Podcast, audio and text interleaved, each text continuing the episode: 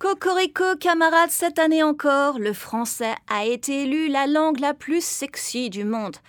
Contrairement au foot, au basketball, aux exportations, au cinéma, à la musique, à la pétanque sur terre battue, au tricot artistique, il y a donc une compétition, une seule, qu'on gagne chaque année, celle du sexe. Enfin, bon, de la langue du sexe. Quel scandale, n'est-ce pas? Quelle comédie? Au monstre, au détraqué, au satire Eh ben, madame, je peux en faire autant Petite vicieuse, satire,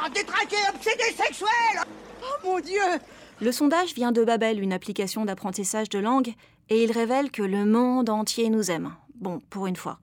Et parmi nos nombreux admirateurs, ce sont les Australiens qui nous apprécient le plus. I'm a kangaroo and I know just what to do. Ok, ça, on peut l'oublier. Sex and Sounds. Sex and Sounds. Dans le palmarès des langues sexy, après nous arrivent de manière assez prévisible l'italien et l'espagnol, les langues des vacances, du soleil. Bref, tout ce qui est méditerranéen est automatiquement sexy. Par exemple, l'huile d'olive ou les gladiateurs. È molto bello. Vieni, adorable cataplexis, vieni a me. Évidemment, les experts du monde entier se demandent quelles sont les caractéristiques de cette langue pour qu'elle paraisse aussi désirable. Les raisons pour lesquelles on associe du désir à des sonorités doivent être explorées parce que franchement, c'est pas toujours évident. Volaille le Gaulois, 100% français.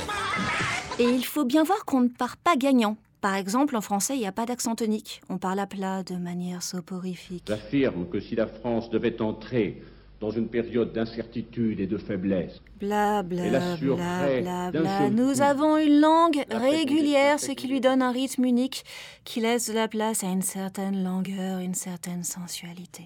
Pareil avec l'utilisation des nasales. Un, en, on, ça donne de l'air aux voyelles. C'est doux, donc c'est intime. Et si vous avez voyagé à l'étranger, vous aurez sans doute remarqué que les Français parlent bas. Les Américains, par exemple, ont tendance à avoir des voix qui portent. Stop, stop. Non, chez nous, il faut toujours se pencher un peu pour nous entendre. Il faut s'incliner vers l'autre, plus bas. Ah oui, toujours plus bas. Looks like this mission is impossible. Il y a aussi une dimension physique, cosmétique. Ce n'est pas notre faute, mais beaucoup de sons français exigent de mettre la bouche en cœur. Si vous prononcez devant un miroir des mots aussi basiques que oui ou non, vous verrez tout de suite que c'est comme si vos lèvres prennent la forme d'un baiser. Ça marche aussi avec le je de je t'aime. Ce dont on déduira que paradoxalement, le coq français a la bouche en cul de poule. Oui, bien sûr, je parle français. Qu'est-ce que tu penses alors? Oh, you're so sexy. Et enfin, j'ai bien l'impression qu'il y a aussi quelque chose de l'ordre du rayonnement culturel.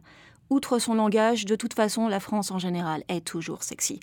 Parce qu'on associe notre langue aux paillettes, à l'élégance, au moulin rouge, et bien sûr au plaisir de la bouche, aux pâtisseries décadentes, au vin, donc à l'ivresse, et on sait qu'après un ou deux verres, euh, certains dérapages sont permis ou possibles. Elle joue pas les mijaurés. Toi donc pas que je tiens là pour... Mais attendez, est-ce que les Français eux-mêmes trouvent que leur propre langue est la plus sexy du monde?